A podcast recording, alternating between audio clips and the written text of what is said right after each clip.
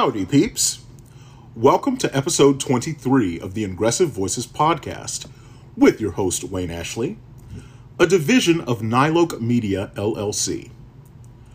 From the July 14th edition of the Saline Courier, the headline reads COVID cases continue to soar. The trend of COVID 19 cases up over a thousand continued on Wednesday with 1,309 new cases, according to the Arkansas Department of Health. That brings the cumulative total to 360,258. Active cases increased by 670 to 8,804. there were seven new deaths for a total of 5,977. And it goes on from there. If you've never heard of the Saline Courier, which is not saline, but Saline Courier, I begin with that paper and those numbers because that is the newspaper of my actual hometown, my actual birthplace. The same paper that announced the marriage of my parents, the birth of many, many of my family members, printed the obituaries of my beloved grandparents, aunts, and uncles that have passed on, and the paper that celebrated my graduation from Benton High School. There's no liberal lies being spread here, and the numbers are not being cooked up by some left wing shadow billionaire. As a native Arkansan, part time Missourian, and beloved Texan and Houstonian, it breaks my heart to see this region of the country being so ravaged by COVID, the places that I know and I love. And to that, so much of the American carnage being reaped during the current fourth wave of this disease is preventable. I have to be honest, it's tough to process, and it's not something I can just read about and move on. For example, many in the liberal media consider much of Texas and these other states as, quote, throwaway places. And they sure don't understand places like the Texas Congressional District of, say, Louis Gohmert, which is most of East Texas and Northeast Texas, for those wondering. But that very district of some of the nation's most vociferous Trump supporters is also home to some of my dearest friends, people that marched beside that I marched beside in marching band when I was in college. My fraternity brothers, and folks that spent good many sleepless nights together laughing, crying, and scheming. All of this to say, it's time for the lies being spread by right wing media like Fox News and so called leaders in the Republican, excuse me, Republic cult to end. Public health is not politics. And as so many red pockets of our country are learning right now, playing politics with public health may work for the moment, but eventually it becomes a gamble with the lives of those that put you in office. Texas Governor Greg Abbott says that the time for mask mandates is over. But one wonders if he'll change his tune when he realize when he realizes that it's his most ardent supporters that are being severely sickened hospitalized, and even killed without the tools of wearing a mask. One thing is for certain former President Donald Trump does not care. If he did, he would publicize the fact that he himself was one of the first people in the country to get vaccinated instead of continuing to fuel the flames of skepticism. He and Fox News top shelf idiot Tucker Carlson have been so irresponsible that it's not unfair to say that they too have blood on their hands.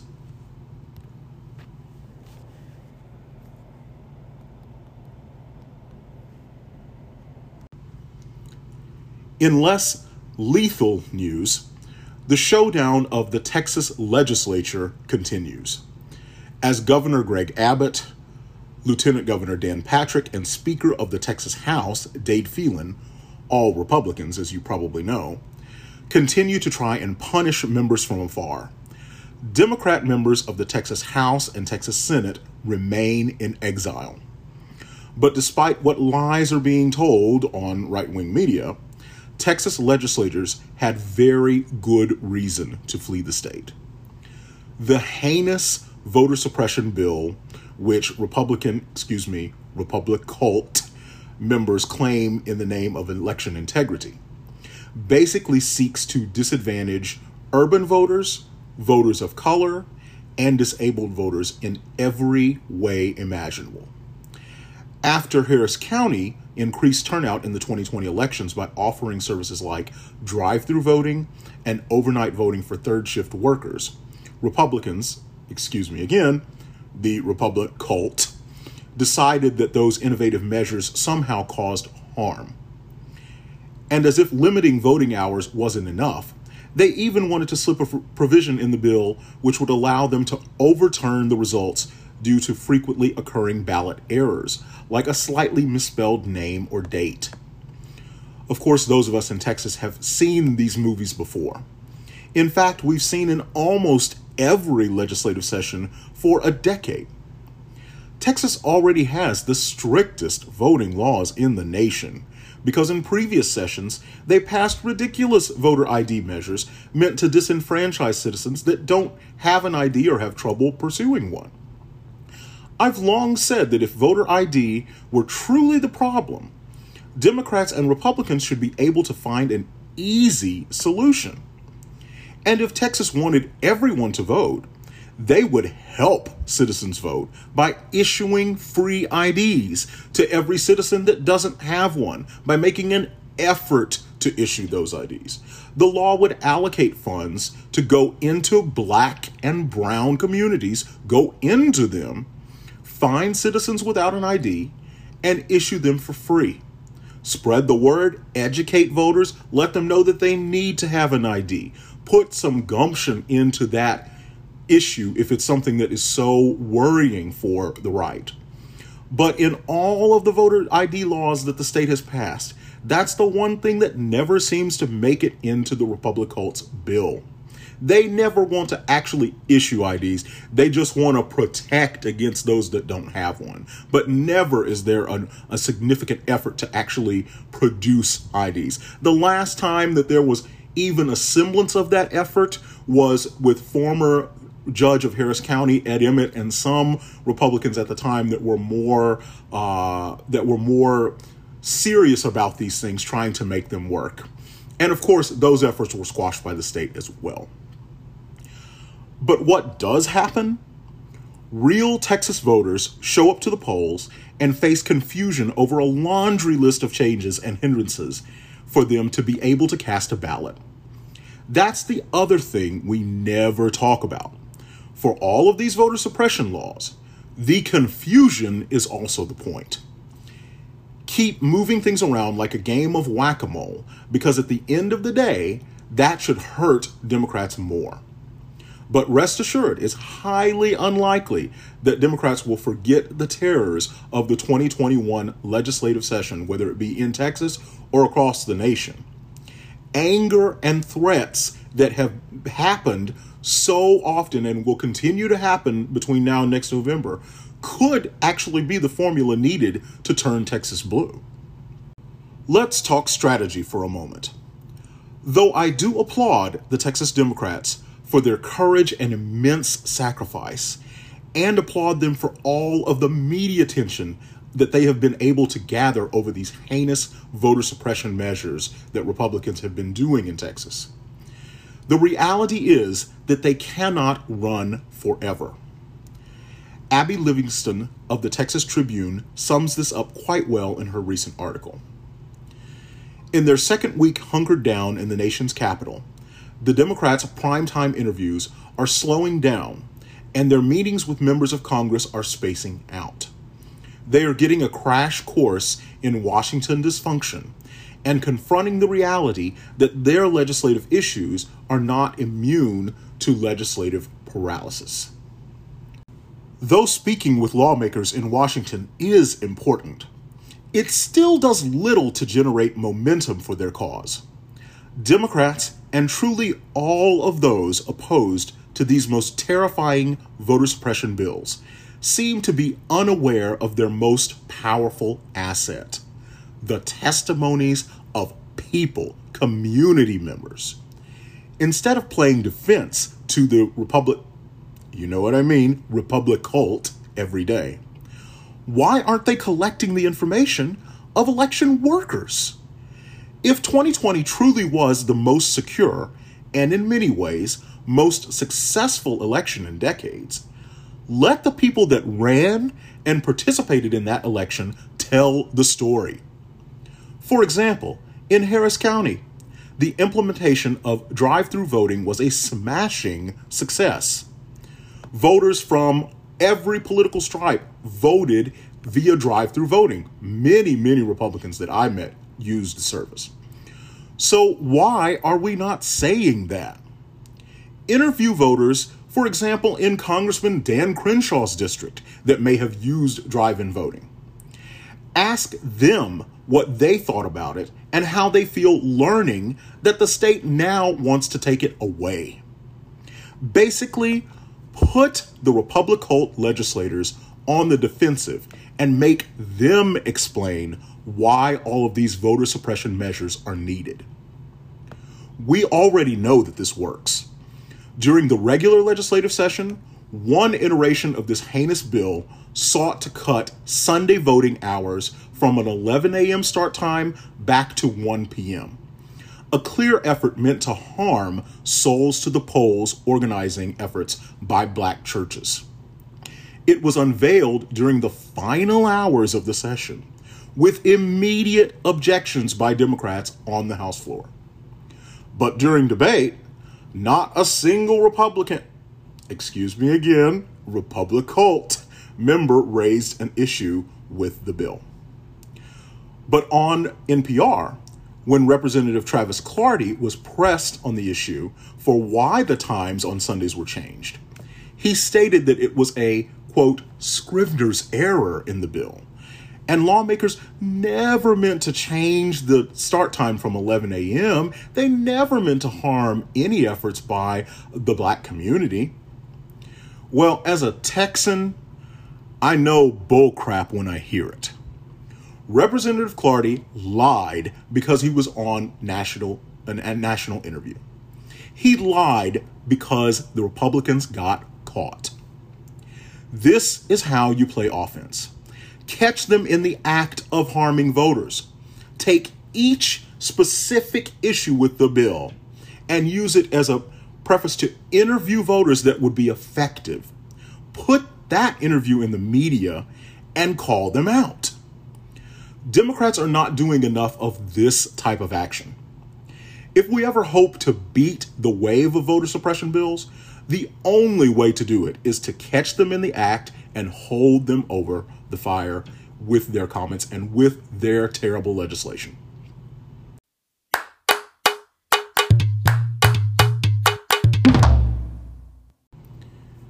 And now for our Texas Powerplex update.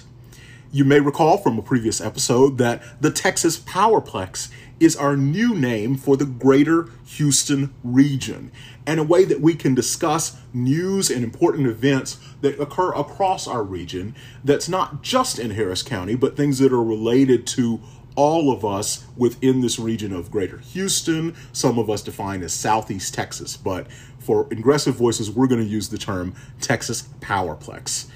Though the big news is the same as everywhere else this time the rising COVID numbers. Though Harris County is ahead of the curve across the Houston metro, with currently 53% of its 5 million residents fully vaccinated, it's not the top county in the region.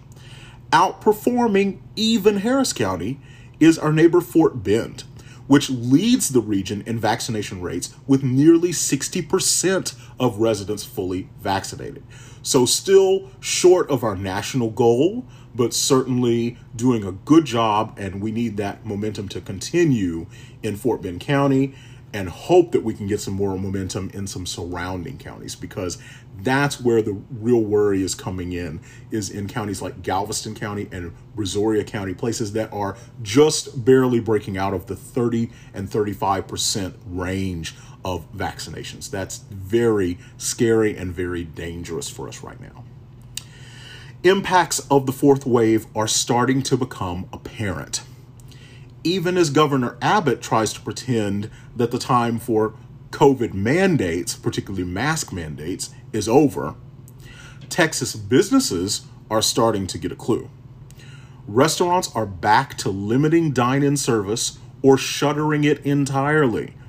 And school district employees are nervously planning to reopen, quotes, in a very uncertain environment. The city of Houston itself has just announced the cancellation of its now iconic Pride Parade, originally set to occur in August. They canceled it due to, once again, the rise in COVID numbers. And word of large entities like Pride once again canceling events is sure to have a ripple effect across the Powerplex. Of course, like the Powerplex and the rest of the country, we know why these numbers of vaccinations continue to lag so terribly. A root cause of this is vaccine skepticism and is much rampant across rural counties and other places, particularly in Texas, as we as we said at the start of the show. But here's an interesting wrinkle in that whole situation.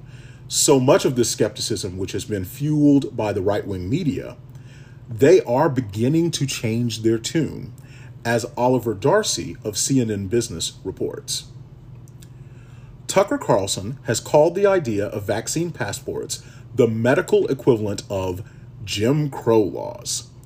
And other Fox News personalities have spent months both trafficking in anti vaccine rhetoric and assailing the concept of showing proof of vaccination status.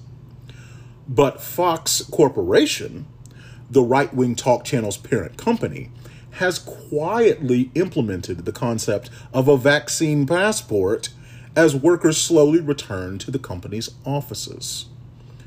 Fox employees, including those who work at Fox News, received an email obtained by CNN Business from the company's human resources department in early June that said Fox had developed a secure voluntary way for employees to self attest their vaccination status. The concept, which was first reported by Ryan Grim on the Hill streaming show, is known internally as Fox ClearPass. Fox News has spent months portraying the notion that people might be asked to show the vaccination status as dangerous to personal freedom and even anti American. So, Fox News hosts are clearly not practicing what they preach, including lead opinion personality Tucker Carlson. If Tucker is truly so opposed to the thought of vaccine passports, why hasn't he handed in his resignation letter to Rupert Murdoch by now? I guess the rich, white, male, hyper privileged host doesn't understand Jim Crow as well as he thinks. And finally, on today's Ingressive Voices cast, a note about work. A recent article from Andrew Murfitt of LinkedIn News shares the following update on the vociferous office versus work from home war. And here's his article.